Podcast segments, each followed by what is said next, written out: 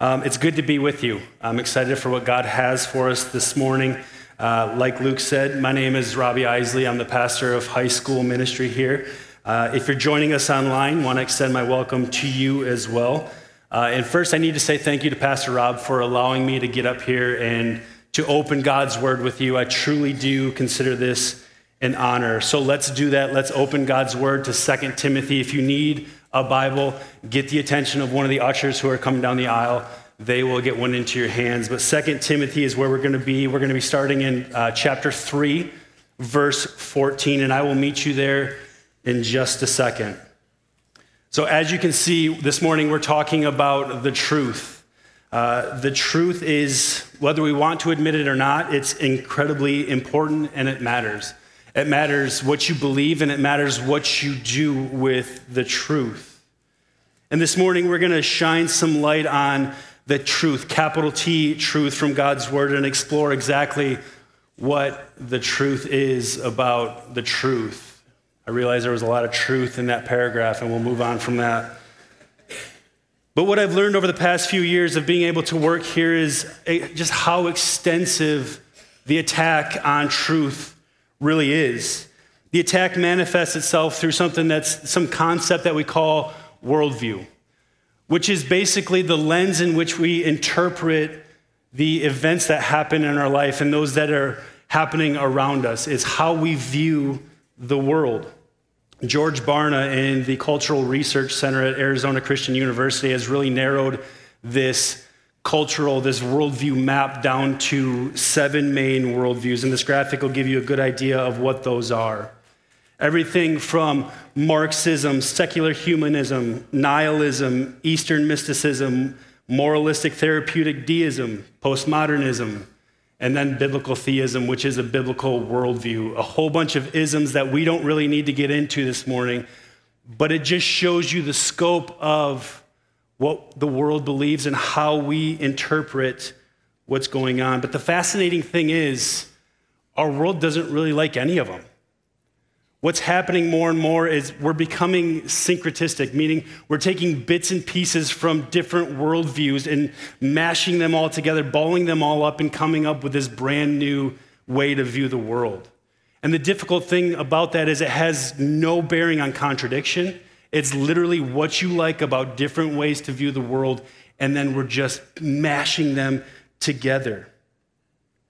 Barna found that 88% of the people that they polled actually hold to some sort of syncretistic worldview, which is difficult because it's difficult to really find out what people believe about the truth because it changes all the time. Our culture is increasingly being governed by feelings and whims. It's hard to put that together. However, as Christians, as the church, this cannot define us. We have to have a biblical worldview. I have the unique opportunity to be immersed in the culture of the next generation. I have the awesome opportunity to see how a select group of young people think, how they interpret the world, how they process what's happening to them. And a few things that I've noticed is this generation coming up is incredibly intelligent. They're smarter than I would have ever given them credit for prior to. They're motivated. What they do is they find a cause that's bigger than themselves and they latch onto that cause and fight tooth and nail for that cause. And given those things put together, I also notice that they need guidance. Guidance and teaching in the truth of God. So let's get to that, shall we? The truth of God. Read with me. Once again, we're going to start in 2 Timothy 3:14. And we're going to read all the way through chapter 4, verse 5. This is Paul writing to his protege, Timothy. Paul says, as, But as for you, Timothy, continue on in what you have learned and have firmly believed, knowing from whom you learned it, and how from childhood you have been acquainted with the sacred writings, which are able to make you wise for salvation through faith in Christ Jesus. All scripture is breathed out by God and profitable for teaching, for reproof, for correction, and for training in righteousness, that the man of God may be complete, equipped for every good work. I charge you in the presence of God and Christ Jesus, who is the judge of the living and the dead, and by his appearing in his kingdom, preach the word. Be ready in season and out of season. Reprove, rebuke, and exhort with complete patience and teaching. For the time is coming when people will not endure sound teaching, but having itching ears, they will accumulate for themselves teachers to suit their own passions, and will turn away from listening to the truth and wander off into myths. As for you, always be sober minded, endure suffering, do the work of an evangelist, fulfill your ministry. The book of Second Timothy was written towards the end of Paul's life. He's sitting in a prison cell in Rome waiting his execution. So, this is his charge to Timothy, his encouragement to Timothy to keep on, to keep on in his ministry and keep on in his church. And as you can see on your note pages, uh, type A personalities are going to love today because there's a lot of fill in the blanks. Everybody else, sorry, there's not much place to doodle, but we'll get through it. But there's five truths that we can pull from this passage about truth. And the first is that it's powerful. The truth is powerful. Capital T, truth is powerful. Look once again at 14 and 15.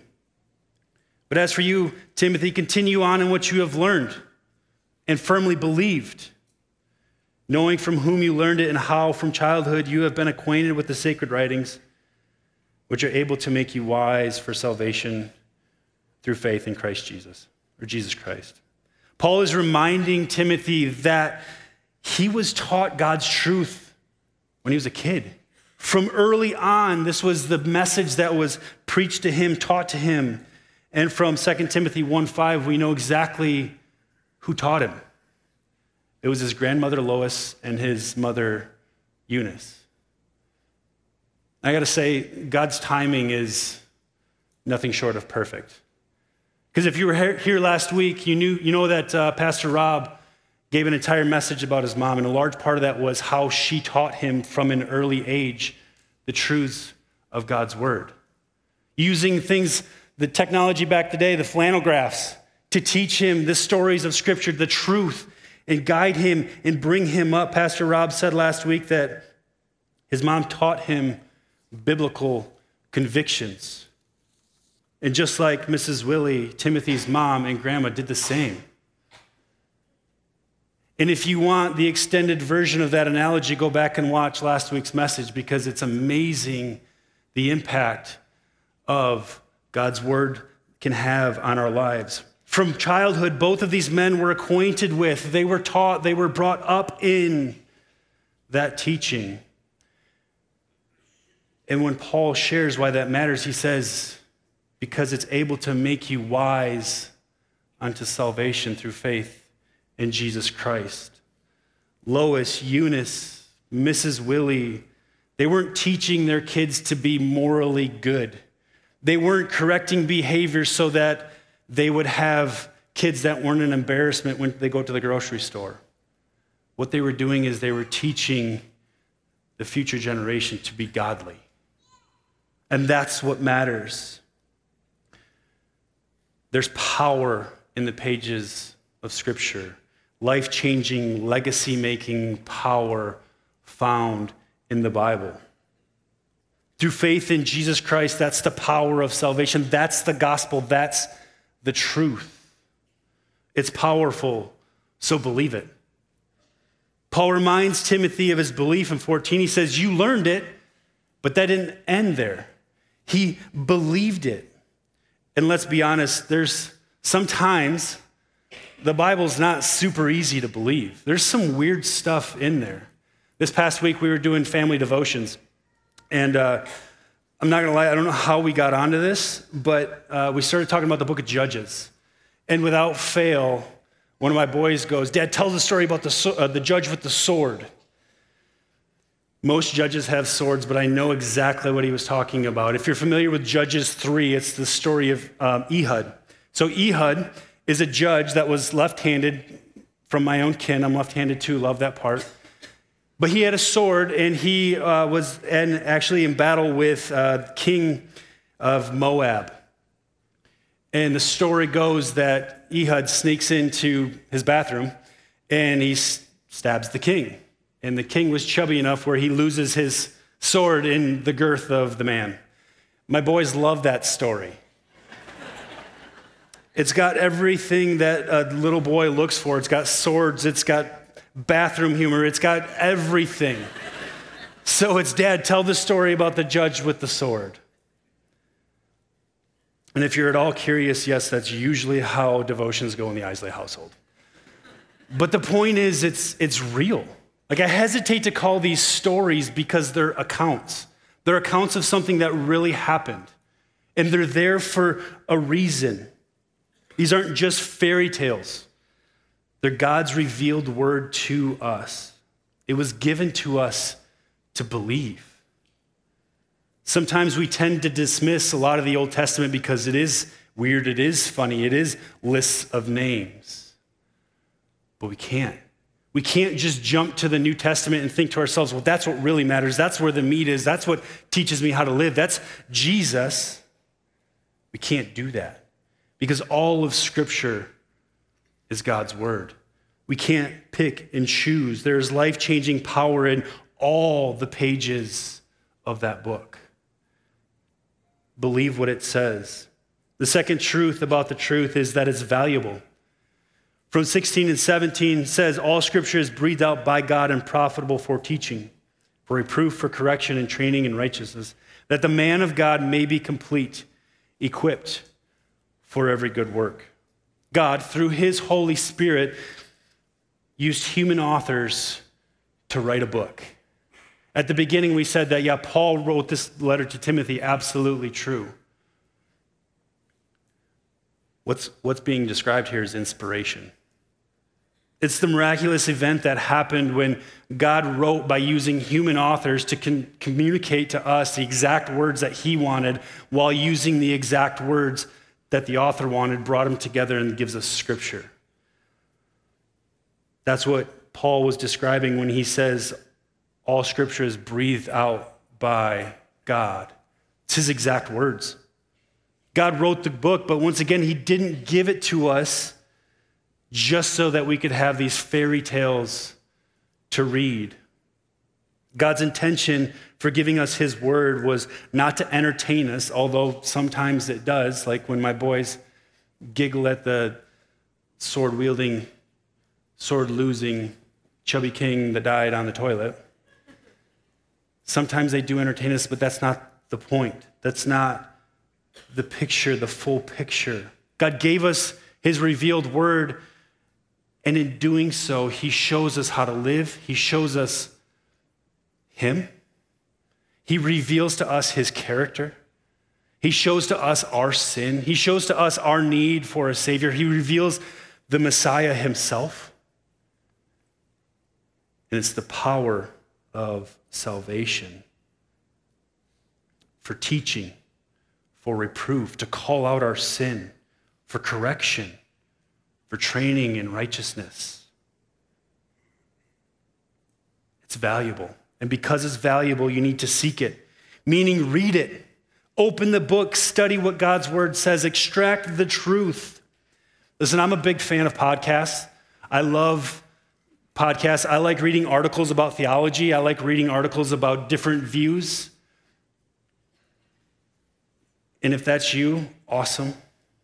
But if that's where your knowledge stops, at the podcast, at the articles, man, you're missing it.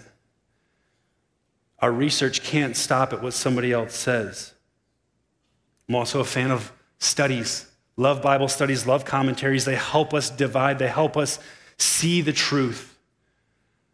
But in studying that way, if you spend more time reading the words of what an author says about the Bible than you do actually reading the Bible itself, You've got it backwards. We need to seek the truths of God's word. The Bible's only good for teaching, reproof, correction, and training if we know what it says. Colossians 3:1 tells us to seek the things above. Seek the heavenly truths found in Scripture that is, as Paul put it, our training in righteousness. That's how we know, because God told us. I look at the world today and it's it's sad to me because I look back the way I grew up and it's not the same. And I'm watching my kids, I'm helping my kids grow up in this culture, in this world that is almost unrecognizable. And I've heard the question asked, like, how did we get here? Like, how did we go from, from this to, to this? That's a pretty easy question to answer. See, our world doesn't seek the truth of God. Our world doesn't look at what the truth is, it makes up its own. But you need to. We can't be governed by what the culture says. The truth needs to govern us. We need to live our lives by what the scriptures say, what the truth tells us. It should govern your decisions, your actions, your worldview. This, the Bible, the scripture, is the lens in which we need to interpret what happens. We are under the authority of God, of what God says, not the other way around.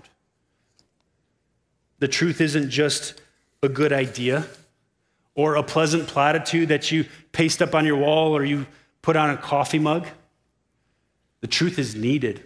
And that's our next truth. The truth is needed. Look back at verses 1 and 2 of chapter 4.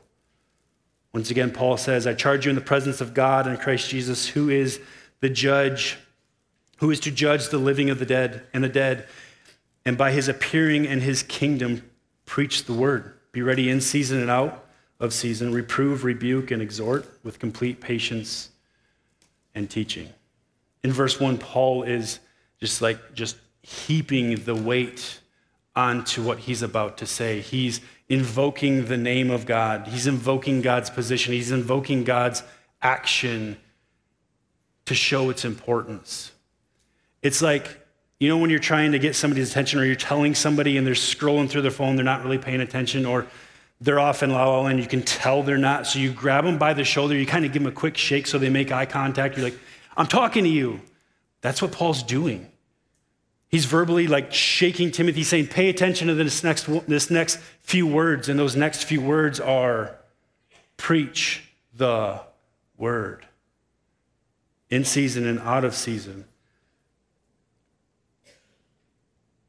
See, it's, it's needed because without God's word, we're completely lost. Without God's word, we can't be ready Hebrews 4:12 tells us that God's word is living and active, sharper than any two-edged sword, piercing to the division of soul and spirit, joints and marrow, and discerning the thoughts and the intentions of the heart. See, this just isn't just an ancient script. It's alive. And what I'm marvel at every week, every day is how relevant it is. Written so long ago, but it speaks directly to human nature and the human heart, so much so that in 2023, in the culture we live in, it's still relevant. As we have no truth if not for God's truth. It's imperative, it's needed. It's needed, so proclaim it. And this is where we go from like the internal to the external, the internal of seeking it and believing it and studying it to the external of proclaiming it to the world. Paul instruct, Paul's instruction to Timothy to preach the word, this isn't just for pastors. This isn't just for somebody on a stage behind a podium. This is for the church. This is for everybody. Everybody that is a, a member of the family of God is called to proclaim the word, proclaim the truth when it's popular and when it's not especially when it's not. And more and more in our lives, in our culture, it's becoming evident that it's not popular. And a lot of times that, that evidence is an in your face hatred for what we believe, in your face hatred for the moral standard of Scripture. That's sometimes, but sometimes it's a little bit more subtle than that. Sometimes, unfortunately, the lies come from behind the podium in some places, where preachers will start to conform the scriptures to what culture says, and in doing so, they preach a false gospel. We need to be wary of, of the teaching we receive. That's why I appreciate this church. That's why I appreciate what Rob does weekly. As we all go about our weeks, he is studying, he is reading, he is dividing the word so that he is in line with Scripture.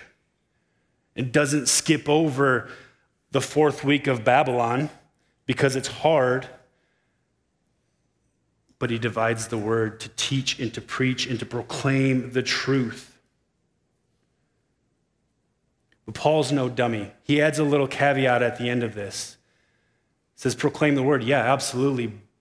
But do it in complete patience. See, a lot of times we get zealous about what we believe and proclaim, and we get frustrated at the world, like, don't you just, don't you get it? And patience gets left at the door. See how scripture is still relevant for us today? And complete patience. 1 Peter 3:15 puts it this way, be ready to make a defense for the hope that is within you, yet do it with all gentleness and respect. See, because if we start just beating people over the head with the truth, we become, as 1 Corinthians 13:1 says, just a clanging cymbal. We're just noise. So when we proclaim the truth, we have to do it in patience, gentleness, respectfully, but we have to proclaim it. We must proclaim it. Our fourth truth for today, for this morning, is that the truth is timely. It's timely. Verses 3 and 4 say, For the time is coming when people will not endure sound teaching, but having itching ears, they will accumulate for themselves teachers to suit their own passions and will turn away from listening to the truth and wander off into, myths. 2,000 years ago, Paul wrote this book and he said the time's coming, but implication was it was already there. And newsflash, it, it still is. People are leaving Bible believing, Bible preaching churches in droves because sometimes the scripture doesn't match up with what they want to hear, match up with what they feel. So they leave that church and try and find another one that will suit what they want to hear.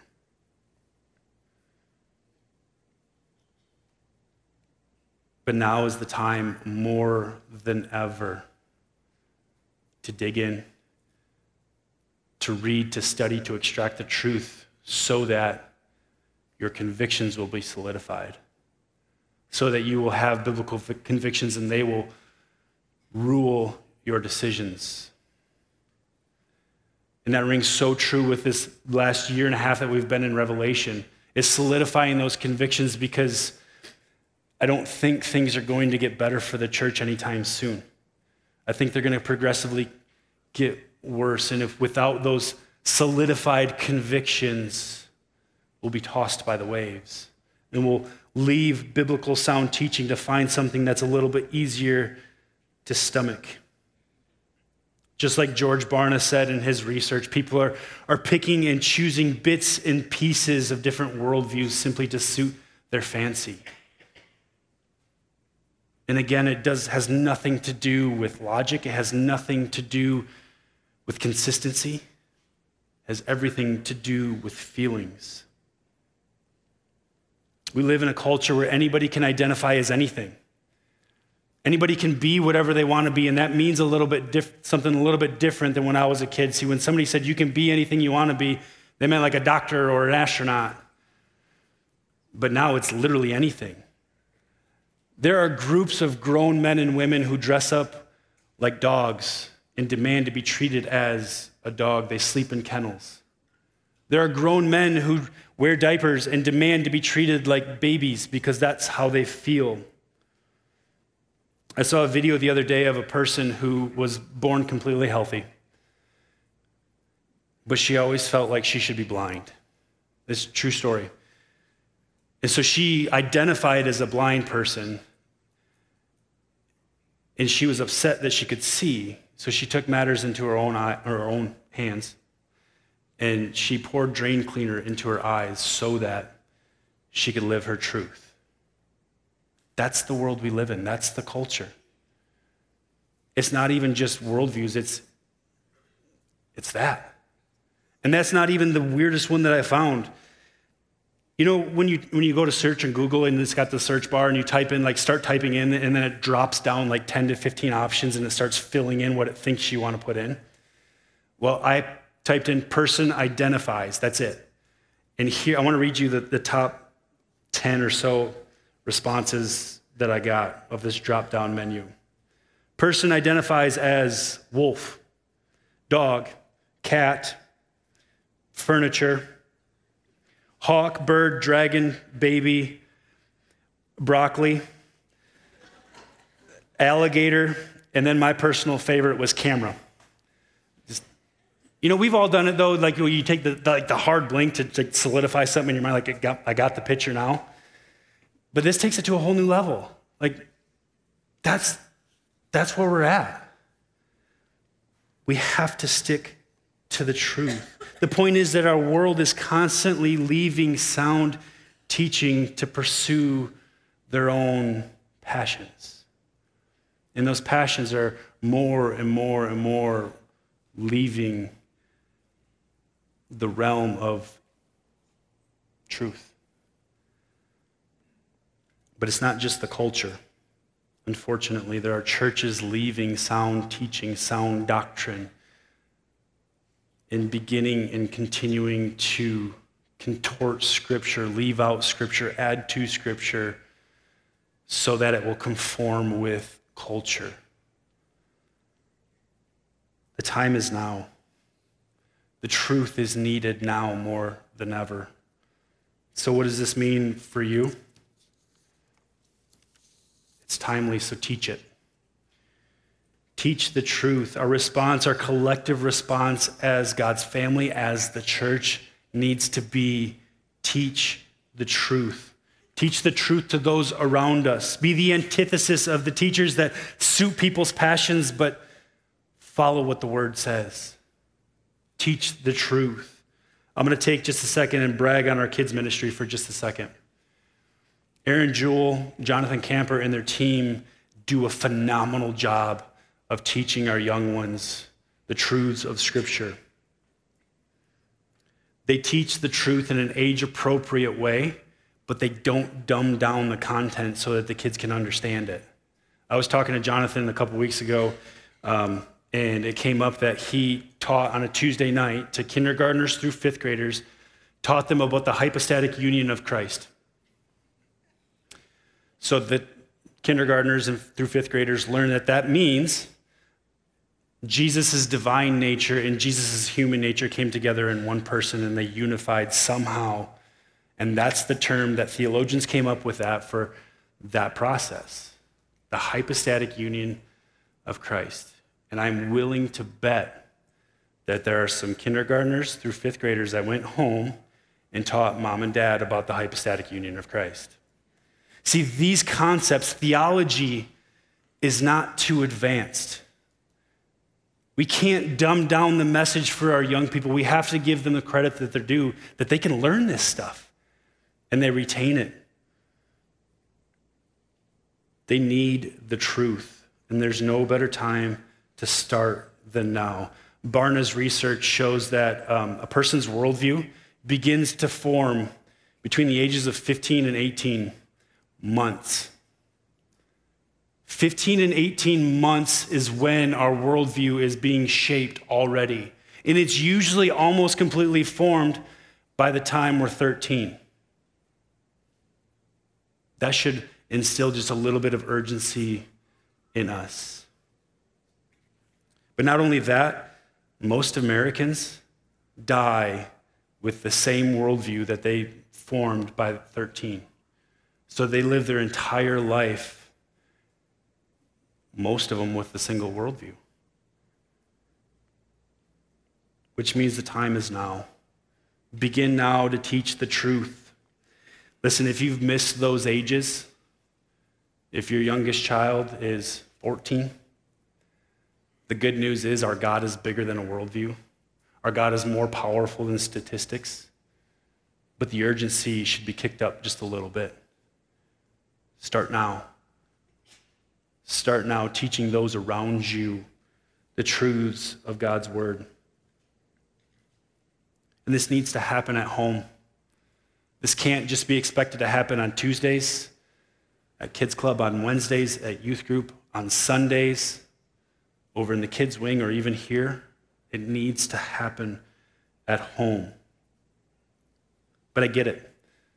Young people, sometimes even your own kids, can be a little bit intimidating. Let's be honest, they, weird, they wear weird clothes, they say weird stuff. Many of them smell weird. They can probably use technology better than you can, but they need the voice of those further along in their faith in their lives. And let me say, once upon a time, to all the old hats in here. And okay, so I, I wrote this, and um, I was like, yeah, all the old hats, all the older people. And then I went and got my hair cut this week. And the last question she asked me was, Do you want me to trim up your eyebrows and your ears? So that's when I realized I'm part of this group now. I'm 40, I'm part of this group. And out of my pride, I said, No, don't touch my ears. They're fine. And then I went home and checked them and make sure they were fine. But I say that to say I, I realize I'm part of this group. But I saw this quote the other day from the New York Times. Um, it was uh, it says this: the now generation has now become the me generation.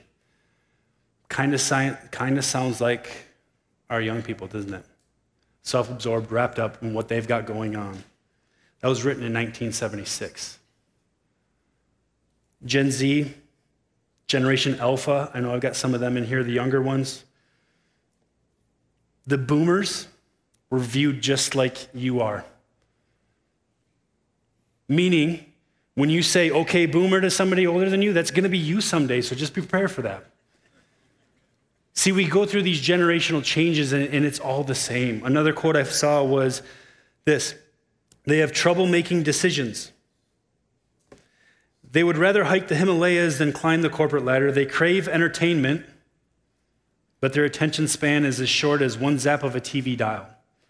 They postpone marriage because they dread divorce. Okay, the TV dial there kind of dates this already. But that was written in 1990 about the Gen Xers. And we could say the same thing minus the TV dial about the young people today. And we do. In large because we don't know their culture. But they're the next generation. And yes, young people, we did have to get up off the couch to turn the channel on the TV. And while you were up, fix the bunny ears so you could see and make out what you were watching. The point is, the younger generation, that was us. So we should understand more than anybody else the importance of teaching the truth of God. Last, last truth is, we'll move quicker here. Last truth is it's vital. The truth is vital. Verse 5 As for you, always be sober minded, endure suffering, do the work of an evangelist, fulfill your ministry. The truth is vital. We can't do the work of an evangelist without it. It's vital because without God's word, we can't be sober minded. We will not endure suffering. No doubt things were hard for Timothy. Ministry's hard. Ask anybody who has served in any sort of capacity here that ministry's tough. That's why Paul adds in there endure suffering. Serving in God's kingdom was never promised to be easy. In fact, it was told that it was going to be the exact opposite. John 16, 33, Jesus promises his disciples that in the world they will have trouble. Without God's revelation of who he is, his goodness, the promise that he won't leave us or forsake us, without that, we won't endure suffering. We will not do the work of an evangelist. It's vital to our life, but it's also vital to the kingdom of God. Paul tells Timothy to do the work of an evangelist, basically spread the gospel, and to do that the gospel is required. Romans 1:16 tells us that the gospel is the power of God for salvation. It's vital to what we do, to how we live. It's vital, so spread it. Do the work of an evangelist, fulfill your ministry. In other words, spread the gospel. We just talked about the, the younger generation, but we need to spread the gospel to teach it to those in our sphere of influence, no matter the age. And if you have, If you're alive and you have somebody in your life, then you've got somebody to share the gospel with. At the end of Matthew, Jesus gives his final charge to the disciples. Chapter 28, verse 19 of Matthew, he says, Go make disciples, baptize them in the name of the Father and the Son and the Holy Spirit. Teach them to obey all that I have commanded. Spread the word. It's not easy, but it is simple. It's a simple command for us. Five simple truths about the truth this morning that God has given us His word, He has given us His truth. In a culture that's hostile toward Scripture, remember to fight the good fight, to hold fast, and to rest in God's grace. Don't keep the truth to yourself. Proclaim it, teach it, spread it. Let's pray. Lord Jesus, thank you so much. Thank you for your word. Thank you for your love. Father God, thank you for your revelation to us. Thank you for being good enough, loving enough to show us who you are. Father, I ask that you would give us give us the zeal that it takes to proclaim your word. Give us the belief in your word. Lord, open our eyes, open our hearts to your truth. Lord, give us passion for your word so that we encounter you in the pages of Scripture. Lord, we can't live without your truth. So thank you for giving it to us. Lord, help us to believe it even more. In Jesus' precious name, amen.